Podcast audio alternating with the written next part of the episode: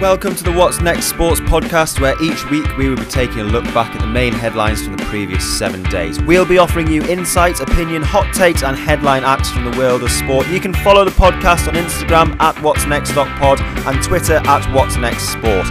Listen, feedback, enjoy, and as always, trust the process.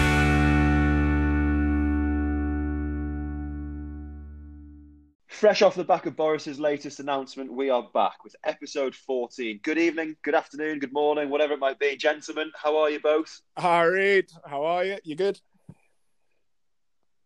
Yeah, great. Thanks, Jimmy. What on earth was all of that? I don't know, mate. I just thought I'd do something different. Sick as fuck over here. Not bad though, mate. Good weekend. Um, delighted to attack another week. Boris's roadmap's been set out. Can start looking forward to a bit of normality. Sean, how are you? Agree, Jimmy. Just good, good to have some kind of date in the in the mind, isn't it? Just to think that normality's coming back at some point, even if you've had a nice stressful start this week, Jim. Cheers, better mate. than you winning loads. Better than you winning loads of money every weekend. Oh, honestly, I've been dynamite recently. Jimmy's Jimmy's betting corner could be a new feature for the for the podcast if the listeners are interested. We'll ask them, Jimmy. But before that, we'll uh, we'll fly through some headlines before we get on with the week. And uh, last week we had a few little ones. This week we're going to go with a few more because we're going to catch up. So we'll start down under with the Australian Open. There were titles for Naomi Osaka and Novak Djokovic, as well as another prediction point for AJD.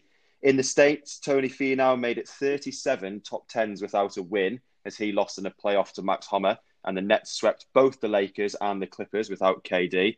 On the weekend that should have been Mayweather v Logan Paul, Josh Kelly got stopped Adrian Broner got the hype train back on track, and in the octagon, Derrick Lewis's balls stayed hot with a vicious knockout of Curtis Blaydes.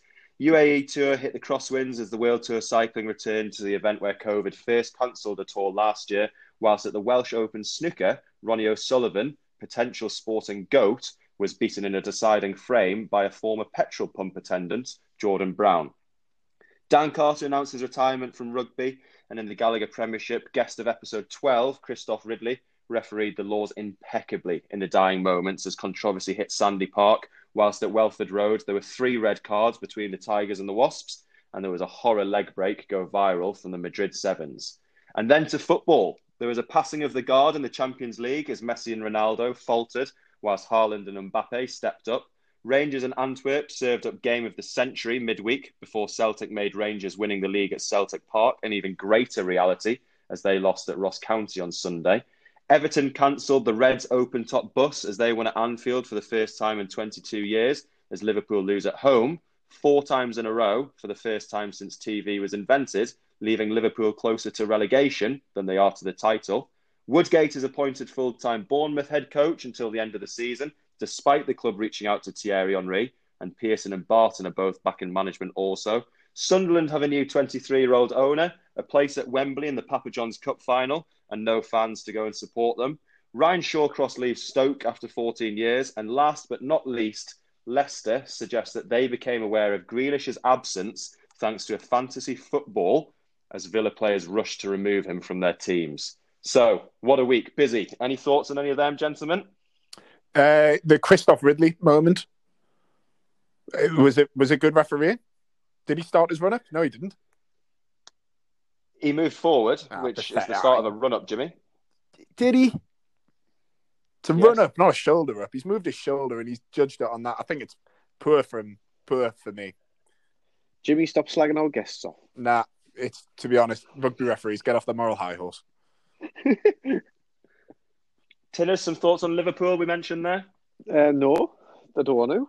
Um, no, I think was I've said the last few weeks. Um, I just don't think. I think they've just gone off the boil completely, and to the to the point where, like you say, they're starting it's starting to get the point where I'm I don't really know what to suggest anymore. I'm sure Klopp will figure something out. We'll get in the Champions League, but um, yeah, buy Mbappe and I'll be happy. Yeah, we'll see how that works out. Anyway, buy Tinners, you can go first this week. Yeah, buy Mbappe. That's unrealistic, isn't it? Is it we finished six? He's just scored a hat trick at the Nou Camp, and you've lost four consecutive home games. Do you think he's going to come to you? Worst champions ever. Tinners, we'll let you go first this week. What's next? Yeah, uh, obviously this week we've had the IPL auction again for this year, so I thought we'd go with that. So I'm going to go with Dawid Malan leads 16 strong English contingent in the IPL draft um, this year. So obviously a lot of English lads heading over over there this year. Um, and I just thought we kind of go through three players each, who we thought was the bargain of the um, draft, who was the best kind of retained player. So I, I, know that's kind of a given, but who was the best player that, that everyone's kept a hold of, and who was the biggest miss. Um, so Jimmy, I know you've looked into this a lot. So do you want to give us your, your bargain of the bargain of the auction? Yeah. Um, you know what? I've got up an article here, but it's just the five most expensive players. So my bargain of the auction is Chris Morris. uh, no, to be honest, I've, I Jenny, I haven't got a clue who bargain of the auction would be. I haven't watched it. I've done no research on it. Um, you look out for the big names, but I don't know cricket well enough to tell you who's been performing well, maybe in the uh, Big Bash or anything else, to then get picked up in the IPL. So, if anyone else wants to throw a name out there and get me off the hook, that'd be that'd be nice of either of you. Go on.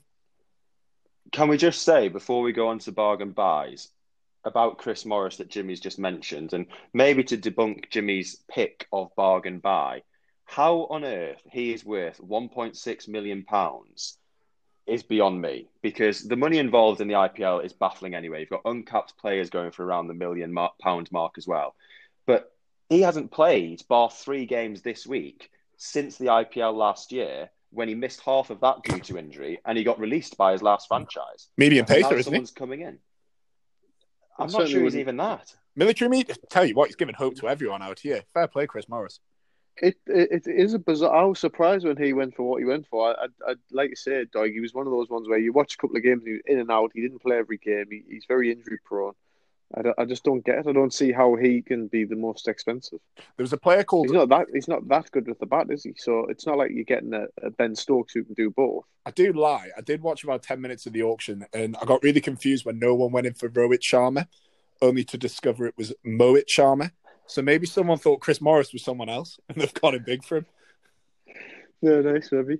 Got huge on him just on Chris Morris and his career T20 stats, I've made a note of a couple. And as you say, he is classed as a bowling all rounder. So internationally, with the ball, 23 matches, 34 wickets at an average of 20.5 and an economy of 8.39. With that. the bat, I would 100... take that. Let me finish, Jimmy. With the bat, 133 runs and 13 innings in those 23 matches, average of 14.77 at a strike rate of 130 with one unbeaten 50 in there to pad out his stats. And then domestically in T20s around the globe, Sydney Thunder, Titans in South Africa, St. Kitts and Nevis in the Caribbean Premier League, Chennai, Delhi, RCB in the IPL, Surrey, Hampshire over here. So he's experienced as a 34 year old with the ball, 221 games, 273 wickets at 22 and an economy of 7.71 with the bat, 144 innings at an average of 20.86 and only 350s. They are not 1.6 million pound stats. No, if you took him as just a bowler, he'd still be quite expensive. But if you're taking him as a bowling all rounder, I don't see how he's then 1.8. Um, I, I, I, see, I can see why you'd buy him as a an out and out bowler. And I suppose there's the thing there, well, he, he can bat, he can hold a bat, he's not hopeless, but he's certainly not an all rounder, is he? He's certainly not 1.8 worth anyway just as a comparison on that to an all rounder, I want to compare him to someone that went for less than 350k to KKR, and this is my bargain of the IPL. So to answer your question, Shakib Al Hasan. So forget his bans for being involved in match fixing allegedly surrounding IPL fixtures. I'd be amazed if every game didn't have something suspect going on. So we'll let him off for that. He's done his fine. He's done his time. He's back in the game. He's a spinner. He's ready made for the IPL wickets, but his stats globally are as follows. Internationally, with the ball, 76 matches, 92 wickets at 20.58 and an economy of 6.8. He also has an international T25 for. Domestically, globally, he has bowling stats of 360 wickets in 317 games at 21.3 and an economy of 6.8 once again.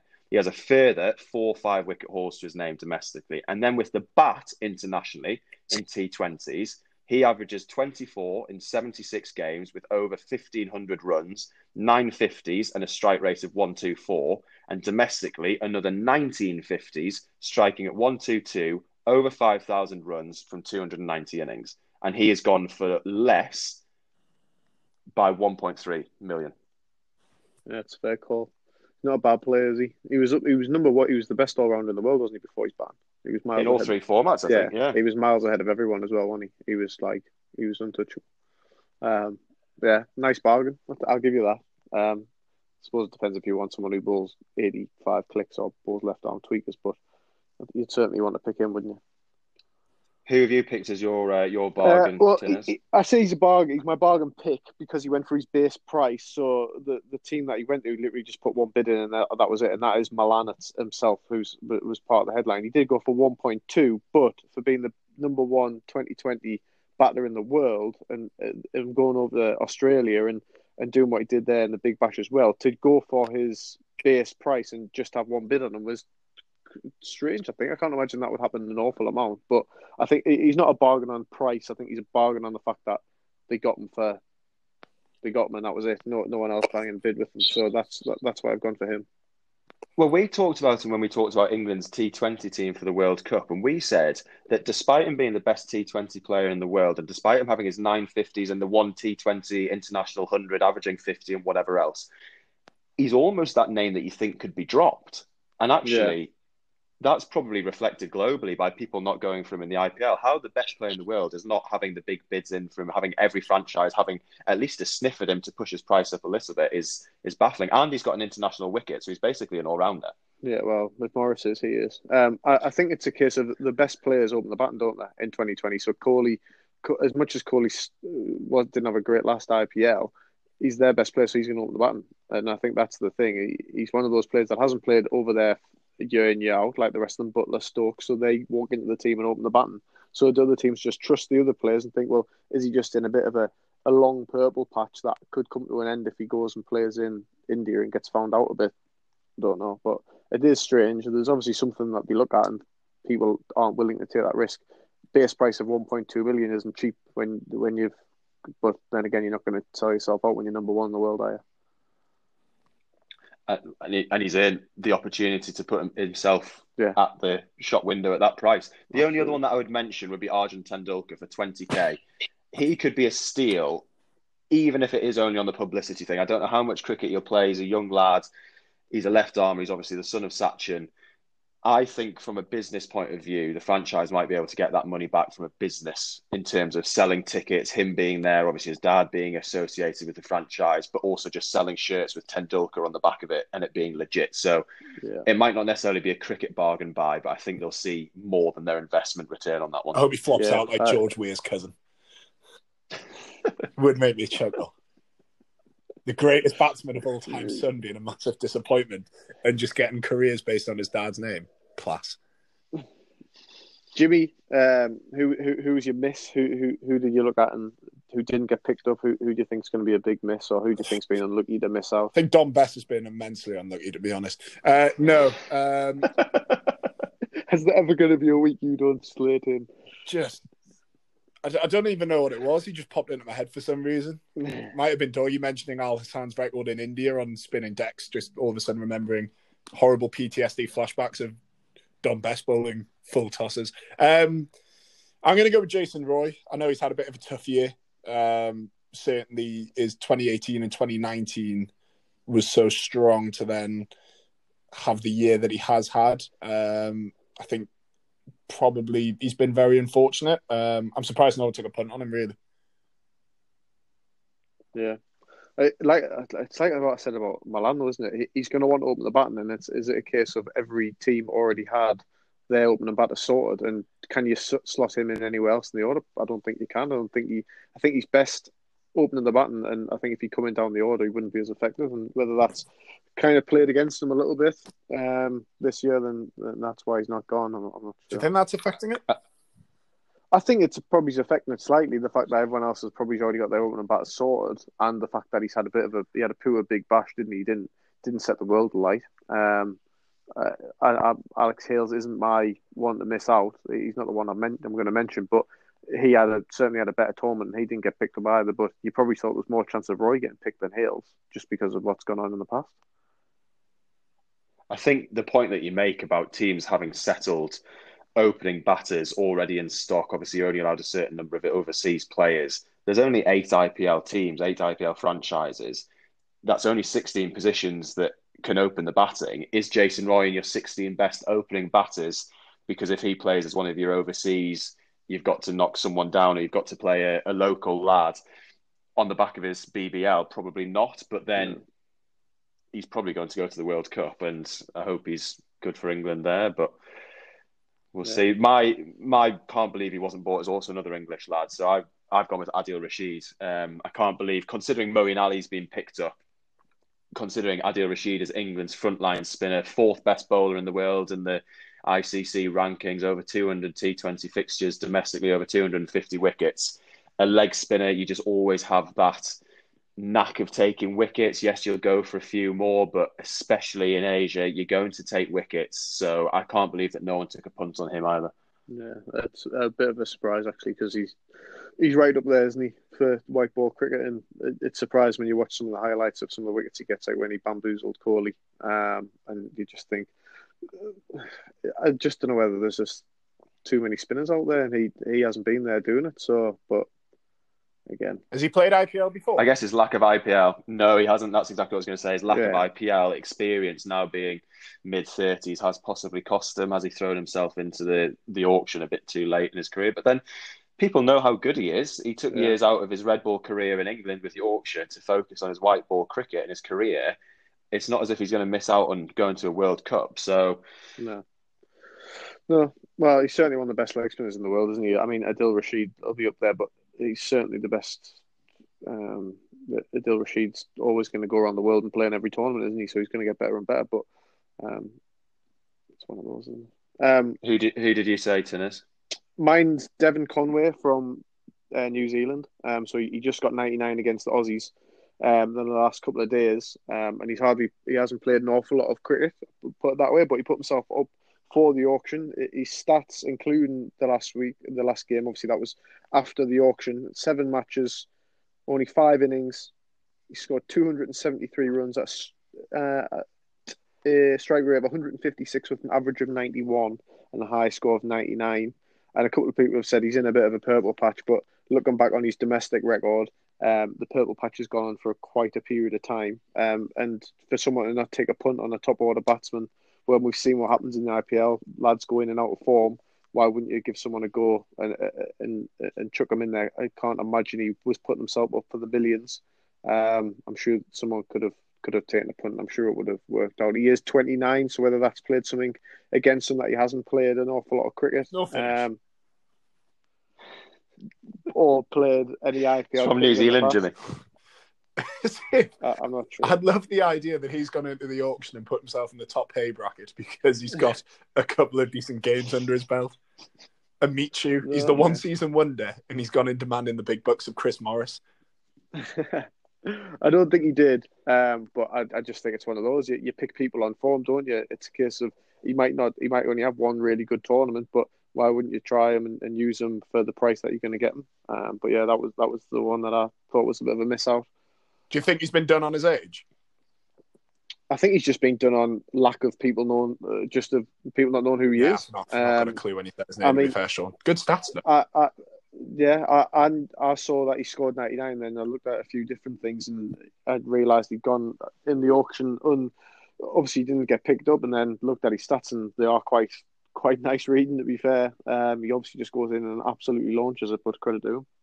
Can he bowl? No. That's why. There That's why. No, it doesn't bowl. Doesn't bowl tweakers. Tiger, who have you gone for for the, the that kind of has been retained um, that you think has just been impressive over and over again? Yeah, um, again, I've stayed in England for this one, and selfishly, I'd say any of the English lads retained heading into the World Cup in Asia at the end of the year, getting to play more T20 in those conditions against the best in the world. I think Rajasthan's core of English talent with Stokes, Archer, and Buttler there is incredible. So I think Archer is a pace bowler. He might have to be rotated, be rested a little bit. I'm never going to pick Stokes, so I'll go with Buttler as being my best retained option. Nice. Jimmy? Uh, I've just got a list up here. Um, David Warner's the first name on that list. To retain him's a good uh, asset. Um, also, players such as Kane Williamson, uh, Jonny Bairstow. However, I'm not sure if he was already on a two-year deal. Um, considering he didn't actually play at the end of the IPL, it's interesting that they did retain him. Yeah, I think the season before he did really well with Warner, didn't he? And I think they were they were trying the very best to get them both firing, and I don't think either of them were really going, and they dropped him because Warner was captain. Um, it's kind of how it works, isn't it? Um, I went with close friend of the show, Josh Philippe, because um, he had a really good big bash, and I just think the the chances that he might get might might might be a bit more this year. Obviously, they've signed a couple more Aussies, which will probably help as well. Um, and obviously, he's just made his his debut for Australia in the 2020. So we'll we'll stick with a close friend. The fact he's your pal as well, I. There's yeah, no harm in no friend, harm in saying it, Sean. My my friend Josh, your mate who plays international cricket, Harry, Harry's son. That was our little wrap up on the IPL auction for 2021. Looking forward to that kicking off once again. Um, Doiga, I think you've got our headline act of the week this week. So what's next?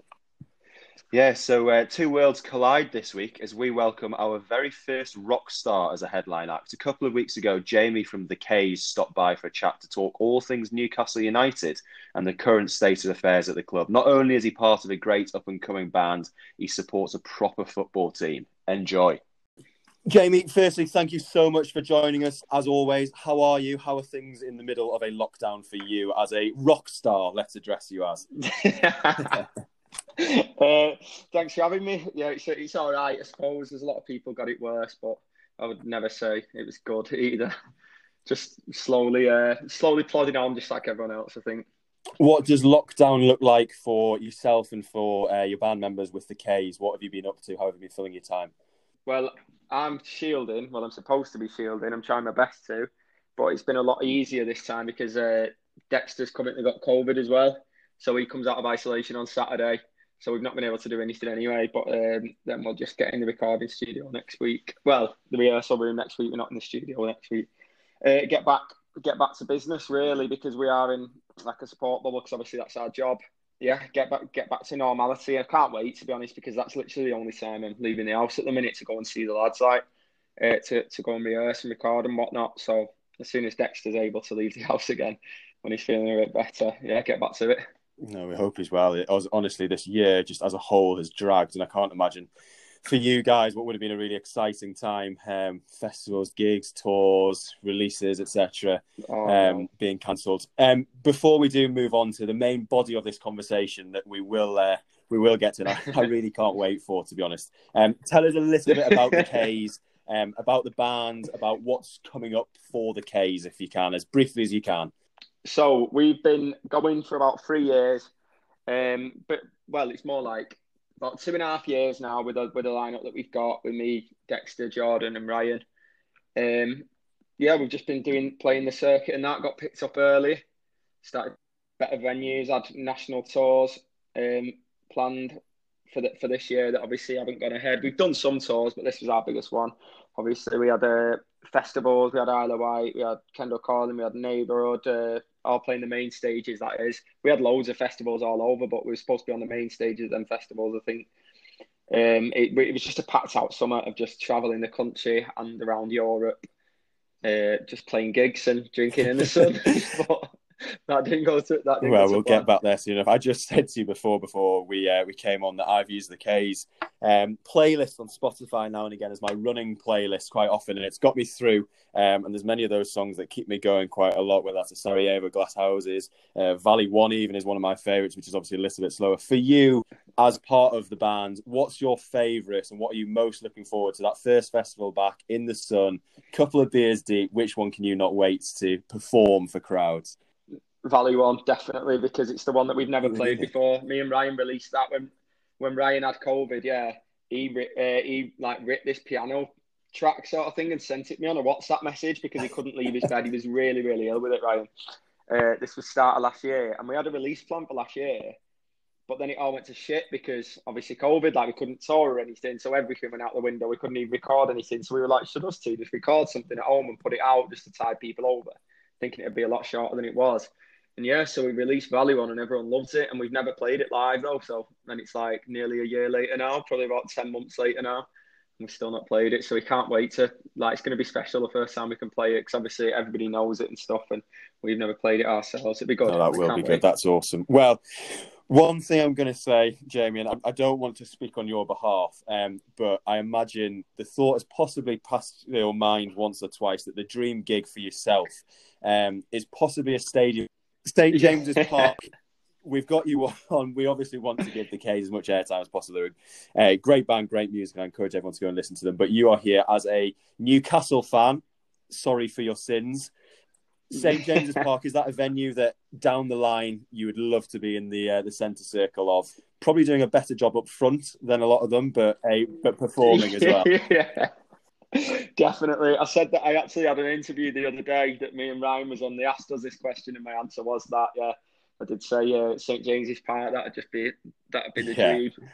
Did uh, you uh, have you heard, have you heard the story about? Um, Sam Fender. He was meant. I think it might was it last summer, and it may well not have happened anyway. But um, maybe two summers ago, and he was due to headline St James's Park, and it was back to back, and they just released. I think they'd even put the posters out, and he was down in London. Um, and he made some comment at one of his smaller gigs about Mike Ashley owning the club, and he called him a fat whatever, and uh, about a day a day later, yeah, the business managers at, uh, at Newcastle pulled the plug on those two concerts. So he he may well not be there for a little while. So my advice from a distance would be, don't slag off the owner, and you'll be there in no time. But um, yeah, I'll try my best. How does how what's your link to Newcastle? What's your relationship? Because you aren't from the northeast yourself or based in the northeast. No, I'm not. Um, talk us through that. So I was born I was born in Warrington, which is a town, if you don't know, right in between Manchester and Liverpool. And that's where we live now. But my dad's a Geordie and my dad's side of the family. So we moved down here when he was like a teenager at some point, I think in his later years of high school. But obviously by that time, uh, growing up in Newcastle, he was just completely obsessed with with Newcastle United. So he just brought that down with it with him and instilled it into me and my brother. So yeah, we're like the only two Newcastle fans for like uh, for about 50 miles each way or something. But uh, well, it certainly feels that way. But we do the talking for about 100,000 of us. I think say. you'd be forgiven where you are for. Uh, for picking someone else that a you're a lot closer to and b they're a hell of a lot more successful. um, go on then. Let's open the floor. I want change what, what, world, what state of the uh, the club of Newcastle and the football that they're they're offering us as fans to uh, grit our teeth through. I don't think there can be any other opinion, can there, than than what all the fans are saying. There is no counter argument to to what the fans are saying. Just uh, Steve Bruce needs to leave the club. Like he needs he needs to be sacked, and I, and I understand there is like there's an ownership problem, and obviously it runs really deep. But as an immediate sort of quick fix to keep us in the Premier League, at least we need he, needs to go. Like we we've got what is it? We we got beat last night by Leeds, and we had like a, about half an hour where it was like encouraging and we actually had a couple of shots and Almiron scored and like it was sort of like he, he was expecting everything to be forgiven because we like had a couple of shots on goal. And it's like yeah we still lost the game I couldn't like, I saw I some of the headlines. games, I think maybe even the talk the classic clickbait talk sporty headlines that were saying Newcastle fans would be mad to want Steve Bruce out on the back of losing to Leeds because they managed to have two shots on target in the second half. And you sort of think if that is where we've got to with our football to want a manager to stay because we can muster up two shots. We got two points out of twenty-seven or something, and just yeah, it is. It's two out of twenty-seven. It? it's um, it's a shocker. I know, obviously, at the moment, um, no one is going to footballs, and that's probably a blessing for Steve Bruce. To be honest, I think if he had fifty thousand people in a stadium at St James's, um, telling them what they really think, he might actually do the honest thing himself. I know that some people have been outside the stadium throwing cabbages and putting flags and stuff up outside. Yeah. Do you get to see Newcastle in action? I know you've got a very busy schedule yourself, or is it a? Uh... Uh, yeah, I've got a season ticket. Awesome. I've got a season ticket, uh, and I go to all the uh, to any away games when when I'm not gigging. So my my weekends are um, either playing gigs or watching football every single weekend, or sometimes like both. If we're playing in London and we're playing like on a Saturday night or something, there's been times where like I yeah, went to yeah. Palace uh, at three o'clock and then met the lads in London and things like that. Like, Presumably, uh, either highly depressed or absolutely brother, yeah. highly ecstatic because the football's gone one of two ways, and the gig afterwards, you could probably tell what the football result was. Oh, we just go for the day out. Day. What? What? Just go for the day out. The football's a bit. What's better, is a, a, an away day or a K's gig? Then what, what? What should we get to first? oh, I need to be careful what I say here. From a business, from a business point of view. Uh, I couldn't live without either of them. Well, I know we mm-hmm. are doing it at the minute, but I mean, if it was like they're both the them two are the most important things in my life. Do you know what I mean? What's your favourite away to go day? to football with my dad and my brother. Do you know what I really like Fulham? Me, and I bet that's not quite. That's I think the the boats last year. I was on the boats last year, and that was just unbelievable. Yeah. And we won four 0 as well. Oh, it was the year before. Yeah, that, it was, the, uh, yeah, it was. It was, it was the year before. It? It says, um, yeah, yeah. It's just all blurring into one now with this lockdown. Uh, yeah, so that so Fulham when we could last go to football. I think that was my last mm-hmm. game. I remember my last game was. Um, Wait, oh no, it, no, it wasn't. No, it wasn't at all. Sorry, no, sorry. My last game was um, was West Brom in the cup, and it was probably the last time I felt like Newcastle had a chance in it because then we went into the lockdown almost straight after it. Yeah. Um, we'd just beaten them. Was was that in February? Yeah, it was about yeah about then. Yeah, that was my last game. I don't know why I'm thankful. we had stand up West Brom, inflatable penises everywhere and stuff like that, and we managed to nearly blow yeah, it away. Yeah, yeah, that was my last um, game. And I think they're getting blamed. I keep for thinking COVID. for some reason that, that that's when I keep thinking that uh, that the end of that season is when COVID mm. started, and I don't know why I can't yeah. get out my head because we got like near enough a full season, and mm. after that, well, um, but for some reason in my head, I keep thinking it's that. But I went to loads of games that season. Like I say, I had a season yeah. that season, so it's just all merged into one in my head. I can't uh, differentiate. I, I think it's probably a coping technique, to be honest. You just it blurs into one. It's safe. But that was my last game when we nearly sat and that was when we were still in a cup and we still had a bit of hope. But um, I um, I saw you. I don't know how long ago it would have been, but you were on Soccer AM um, obviously talking the band, talking football yeah. on there. Who was on alongside you? And obviously, I guess the main question about Soccer AM is how did he get on in the challenges when you got up onto the rooftop? So we was with, let me think, because it was about 18 months ago. It was with David Seaman. Um, we was with someone off Game of Thrones. I can't remember his name in real life, so sorry to sorry to you. But he was a nice guy. Uh, I can't really remember who, who, else who else was on, but I hit my volley all right. I didn't hit it too bad. The keeper saved it, but I connected with it and didn't slip on my ass. So I think I take it as a success. like, they can't really ask ask for much more than that. Uh, so yeah, but it was it was a, it was a great day, and Fenners and Jimmy are great. We still speak to them sometimes and stuff just over Instagram messages. They're really supportive. I like new bands as well. They do get a say in like what music goes on and stuff, and they do support new bands. And they're both like they're both exactly the same in person as they are on the telly. Really, they're nice guys. Awesome. So yeah, I think that's one of the things. Get back on as soon as I remember can. about soccer AM growing up, and I think it's a real shame that it's almost been shortened as I've grown up, and it used to be the full three hours on a Saturday morning. You'd watch it, and that was Love John yeah. Chamberlain type thing, and now it is Fenners and Co.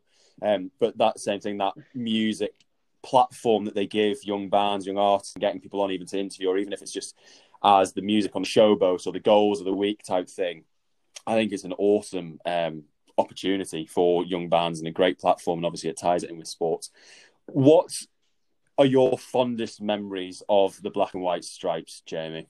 The uh, Fulham last year was really good, and then boats and stuff. Like my dad's been going for about forty odd years now, probably probably touching on fifty years um, since his first game now, and, and I think that that was his as well. There was like the Brighton one planned for last season as well. I don't know if you've seen that; that would have been amazing. But that Fulham game always stands out to me. We beat City 2 0 in the Cup about probably about seven. I think I think Rolando Aaron scored early on, and then like Gouffran or Obertan or something like that scored. Like, but that was my. I was probably only about seventeen at the time, and that was my first game where it was like absolutely flooded. Like, you know, do you know what I mean? Like, I've been on the beers all day. It's a night game near home, and like that was the first time I was like proper drunk at a game. Like, and I don't know. So that always stands. And obviously, we beat City in the cup, uh, so, so that them two stand out for me. My, uh, I can remember my first game as well. My first game was well, saying that my first actual game. My dad took me to Everton when I was about three or four. And I think I just cried the full time because I was so young uh, and it was so loud. But then uh, he left it a couple of years. Game at St James's was that 2 1 over Everton again, where Shearer scored that volley. Mm. You know, like the famous volley when, and there's a picture, we've got the picture somewhere in here where when I mean Ameobi's heading it down, like the picture from the side, me, my dad, and my brother are sat behind him there at our first game at eight. You can oh. see, is it? Yeah, it's, it's, a, it's a well good picture. I don't know where it is though.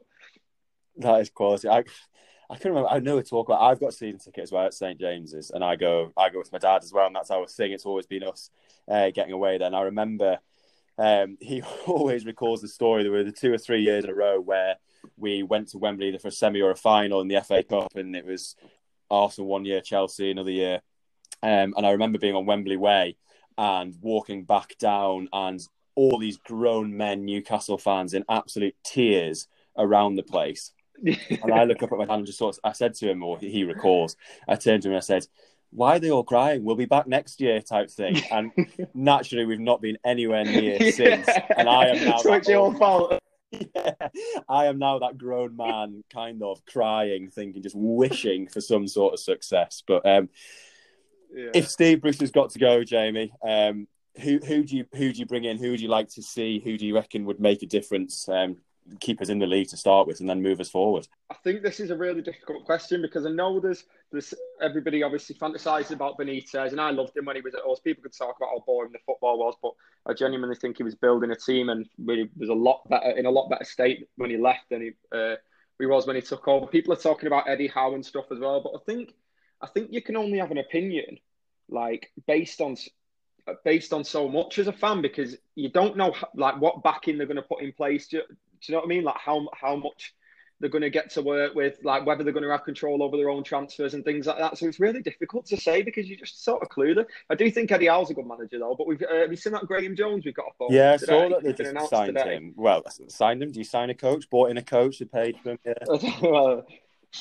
and all the Bournemouth fans replied to their tweet, like the Bournemouth tweet saying he's gone, just saying thank God for that, like, oh, no more five back and stuff. So they're like, happy to have him gone. And I was sitting on Twitter, I was like, surely not. Surely, surely we've not done this. It was 250 grand as well we had to pay Bournemouth, I think. So should have took it off what they paid Steve Bruce. Yeah, I've seen.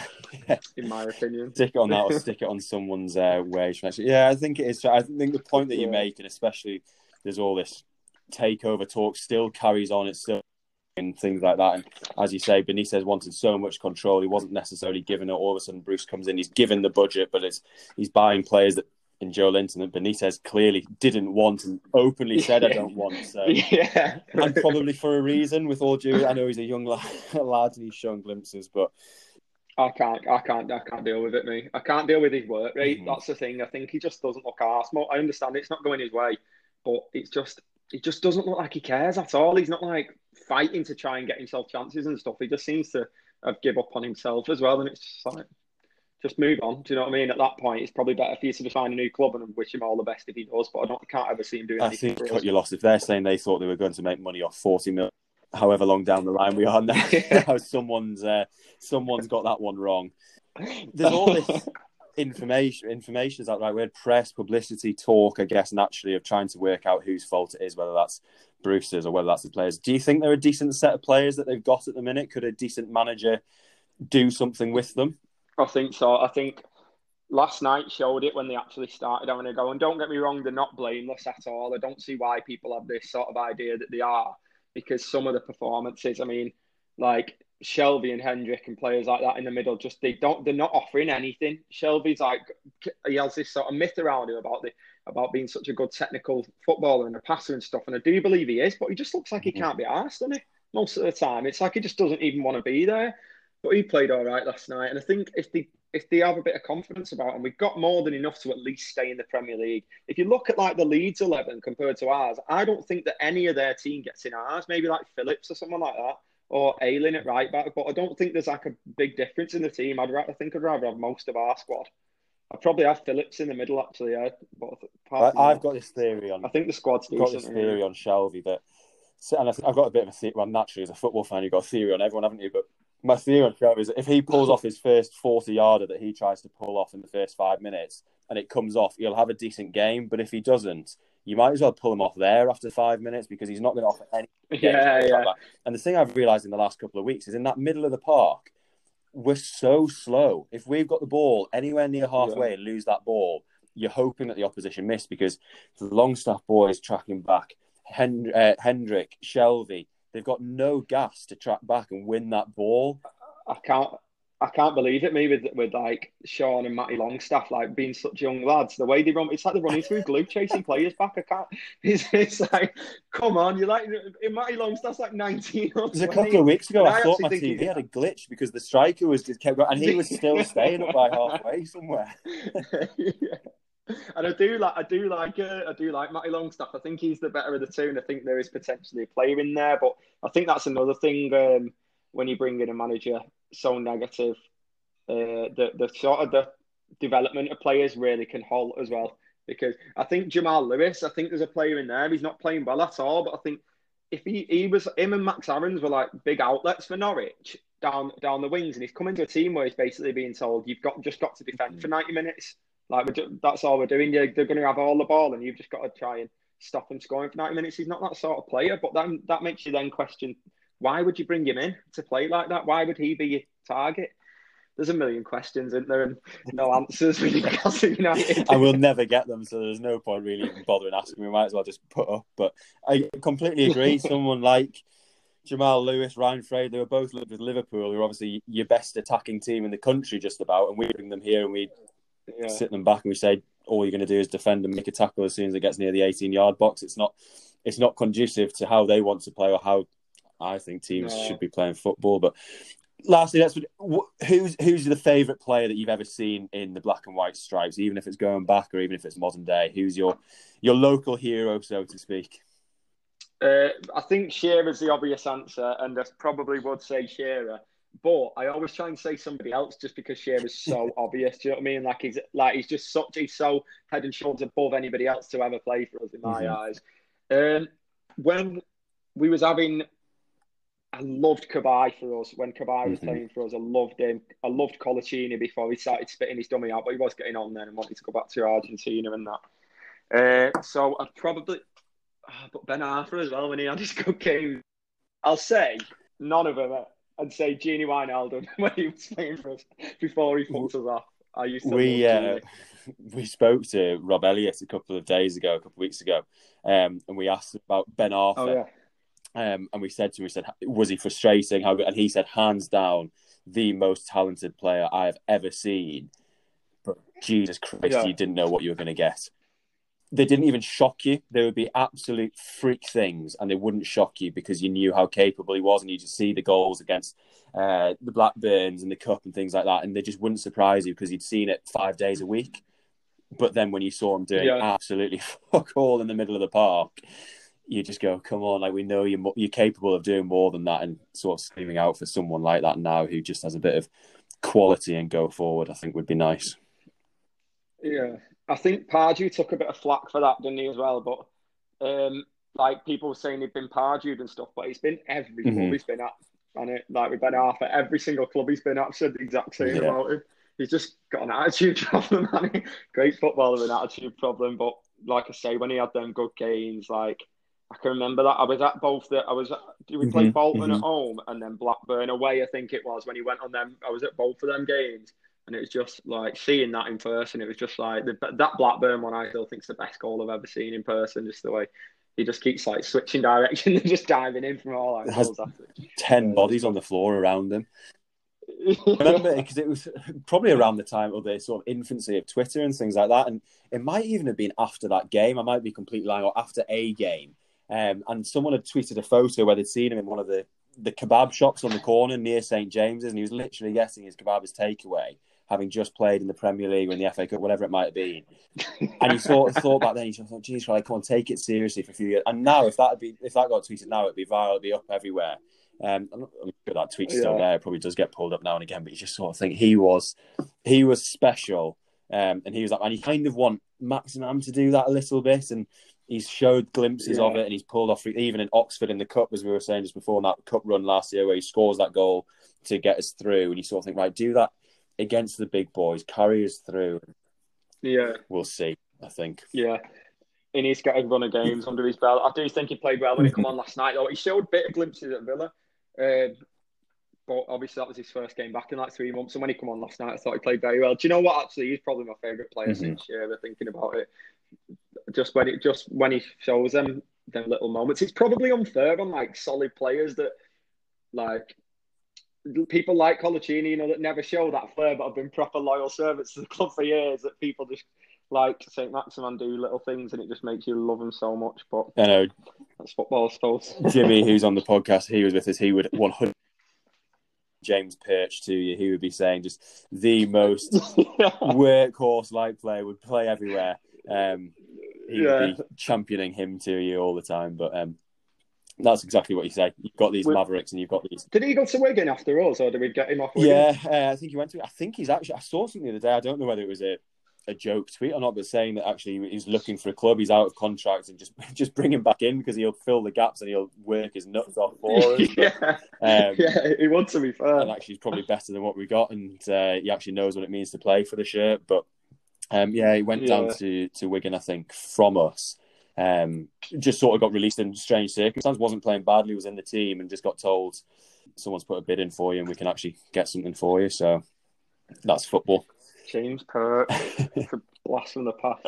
You asked me my favourite player, and I've said about ten. Literally, just like Name an I eleven. could just Just keep like remembering different players and just being like, "Oh, it's him." Actually, no, it's Shearer. Shearer's definitely my favourite player by a million. No, that's football. Jamie, I won't keep you any longer, but I may well get you on to rant and have some therapy about the tune in the future down the line. But um, I really hope that things Definitely. get back to normal so we can get back into away ends or get back into St James's Park or get back to a gig soon. Um, and I look forward to Good seeing stuff, what's mate. Thank for, you very much. for you and the boys. And I, I hope they get better soon. I hope COVID clears up for them. I hope you get back in the, uh, the studio and the rehearsal room and uh, everyone's fit and healthy. Thank you very much, mate. Thank you for having me. Great lads, great music, and as Jamie says, what a great shame what is going on at the club at the moment. As you heard when I sat with Jamie, the club had just lost that game to Leeds, leaving us two points from possible 27. That was probably the game that people jumped on, and the press started saying that fans should take hope from the fact that there was a positive 20 minutes or so at the death of that game. Now, here we are a few weeks on, one game above the relegation zone, eight points from the last 42. Has there been any improvement, or is relegation more than just a threat now, Jimmy? Don't get me started. Oh, you say rele- is relegation more than just a threat? I think it has been for weeks now. I think anyone who says it isn't is kidding themselves. Steve Bruce says he's optimistic of getting the points. I just don't see where his optimistic optimism is coming from. Just Have you been impressed with Joe Willock? um, yeah, yeah. I think he's only had three games, and I think when one of them you spent half an hour with nine men, and the other two, one's away at Chelsea and the other's away at Man U. He's not had the easiest run in to go and impress, but he's done well. He offers legs in midfield. Um, Is he what you needed? Do you think? yeah, I think he is. I'd, I'd still like to see maybe him play as a two with Hayden and find a way to get Ryan Fraser in there and just be a little bit more attacking. Um, but I, I've been impressed by him. I think the one problem that you face is keeping a hold of him for next season. Yeah. He's not going to. He's not going to want to play in the championship. If you if you stayed up, and I think you will, and Joe Willock stays, who would be the one signing if you could go and get him? Realistically, And back who? What? Realistically. Um, do you want a name or a position? I think we need we need pace. Uh, p- we need position- pace in defence. position to start, and then if you think of it, you can pop it up in the podcast later on. Who? What position? Um, And what would you I need think- in that position? need- Is it a fullback with pace or? Uh, I think we need a centre back with pace. Yeah, just I think we're so slow in defence at the minute, and we've been short this year. Interesting. Just quickly, if we were to go down, how many players would Premier League clubs come in for in our current squad? Or I think Um, that's something. Six, Dubravka six. could p- probably see someone coming in for I think Darlow so. as well. So probably the two keepers, Saint Maximin, Wilson. I could probably see Schär. someone going in for I think someone. I, I could see Schär being bought as well. Nah, I can't see Schär being bored. He was pretty pony before that injury. He had a couple of decent games at like just before the injury, but um, Hayden maybe I could see a team taking a punt on him. I don't know. It's not. It's not a superstar team, is it? Does anyone want the manager? There's not loads. Manager. There's not loads, but anyway, that rounds off uh, our Newcastle for the week and uh, upsetting Jimmy. But Jimmy, just to finish for this week, what's next? Boris has announced the return to sporting venues. So I thought we'd have a quick discussion as to the events coming up later in the year. Um, any that have caught your eye, any that you maybe want to, even if it meant travelling out to, that you fancy going to have a look at? Bit of a spectate abroad, um, just to get out the country for a little bit. Doug, Doug where you going? Where, where's first place? well, I mean, I think the bucket list item for anyone is, or well, certainly for me, and that we've been planning for a long time. Fingers crossed we're allowed to do it. Would be to get across to Australia for that Boxing Day Test match. Whether I'm desperate to watch cricket as my very first event or not, I'm not so sure. But St James's Park under lights would quite like to get back in there with a full house. Uh, but I imagine as soon as June the 21st comes round, I'll be jumping on a train and I will be taking my tent and camping outside the Ali Pali and waiting to uh, make sure I can get back in there for uh, for some darting action as soon as the uh, the big numbers are allowed back. So that's probably my my number three. Uh, or my top three, so to speak, in terms of sporting grounds I'd like to attend. The only other one that I'd give an honourable mention to that I actually quite liked or would quite fancy going to uh, would be that Spurs new stadium. Um, I still quite like the look of that, not for any particular reason to do with Spurs, but I just quite like the look of it. So maybe NFL? there as well. Yeah, maybe just because then I don't have to pretend that I'm supporting Jose and the rest of them. But uh, I just it looks quite impressive. It's got all these fancy gizmos and bits and pieces. It's got one more seat than the Emirates, which I think is quite good uh, shithousery. So I've not been able to get down there. It's a stadium, but I'm pleased that you take such a keen interest in it. Um, Europe, well, European Championships. I'm looking no further than that get me to three different cities across Europe to sample the food, the beer, the culture, and the football hooliganism. Not that I'd be partaking in it, but you know, just taking a back seat, watching it all unfold in front of you. Um, Wembley for watching Southgate lead England out in the final. Maybe that's optimistic. What about for the Scotland game? Oh, England Scotland would be dynamite, wouldn't it? That would be class, actually. If you can get yeah. a full stadium for that. Yeah, that would be a good one. Be a big jump on the train down from Edinburgh, Jimmy, with all the Scots. I tell you what, Newcastle at the King's Cross will be bouncing. Absolutely electric. Uh, apart from that, the, the only other one that I'm really looking forward to is um, getting back to the West End Wuhan to go watch Newcastle Blue Star. Give you a bit more, um, give you a few more updates on how the non-league adventure's going. Um, me following my second club, who are just as bad as my first club around the northeast. Very good. I haven't even Tinners, where are you heading? Um, I see. I've, I've got no real interest in American football or Amer- or basketball and that, but I just think the way they do it all when you watch them over there, it, it, it's very interesting. I don't think I will kind of head there or anything. I'd love to go to a basketball game and, and experience that over there because I think they just take everything to the extreme. That's not the top of my list, but it's certainly up there. If I got the opportunity to go and do it, I, I would do. Um, I think I'm going to have to enjoy, uh, agree with Jimmy and, and, and go around the Euros and get the different cities and do all of that. I think that would be the perfect way to kind of finish off, or, or, or certainly go to the first few events. I'm not sure which one will be first, but um, I'm not sure we can go much further. I, I've been to the Boxing Day test, but I think it wasn't quite as important or as big as if it was the Ashes Boxing Day test. I think that would be that's certainly still top of my bucket list. Um, it was a great day the day I went, but I think put the England and the Barmy Army there, I think it makes it 10 Tokyo in the Olympics? You've sort of brushed over that. Yeah, good point. Yeah, yeah, I think a good one, that, Jimmy. Yeah, I think it would be interesting going there as well. I think anything that uh, kind of involves some a different kind of sport, I think I've kind of brushed over in general anyway, and always just thought, oh, I'll go to the football, I'll go to the cricket, and that that'll do. I think um, quite good to go and actually sample some of the sports and, and see what it's like when we get the opportunity. I think it will be it will be good. Skiing World Championships have been on the last week from uh, Cortina in Italy, and I would love to have been there. Just watching it on Eurosport, the sun, the snow, genuinely just the idea of being on a slope somewhere, having a beer, watching people skiing down a mountain at high speed, being considerably better than me, nothing not to like. Can I not just watch you go down, Jim, and when you fall, I can laugh and drink a beer? Is that not? Do what you want, Is I'm not good enough to entertain you there. It's a bit like most sports I partake in. But the only other one I'd give a quick mention to, just when you mentioned going across to America there, Tin, is the Ryder Cup, rearranged, crowds allowed back over there at Whistling Straits in September. Um, I'd quite like to be part of the European contingent, getting out there for the first time in a in a little while for the rearranged Ryder Cup. That would be the the big golfing event that I would uh, could see myself. What city is it in? Yeah. I quite, It's at Whistling Straits, so I don't actually know where that is. Wisconsin. Love a Ryder Cup away day. That would be dynamite, wouldn't it?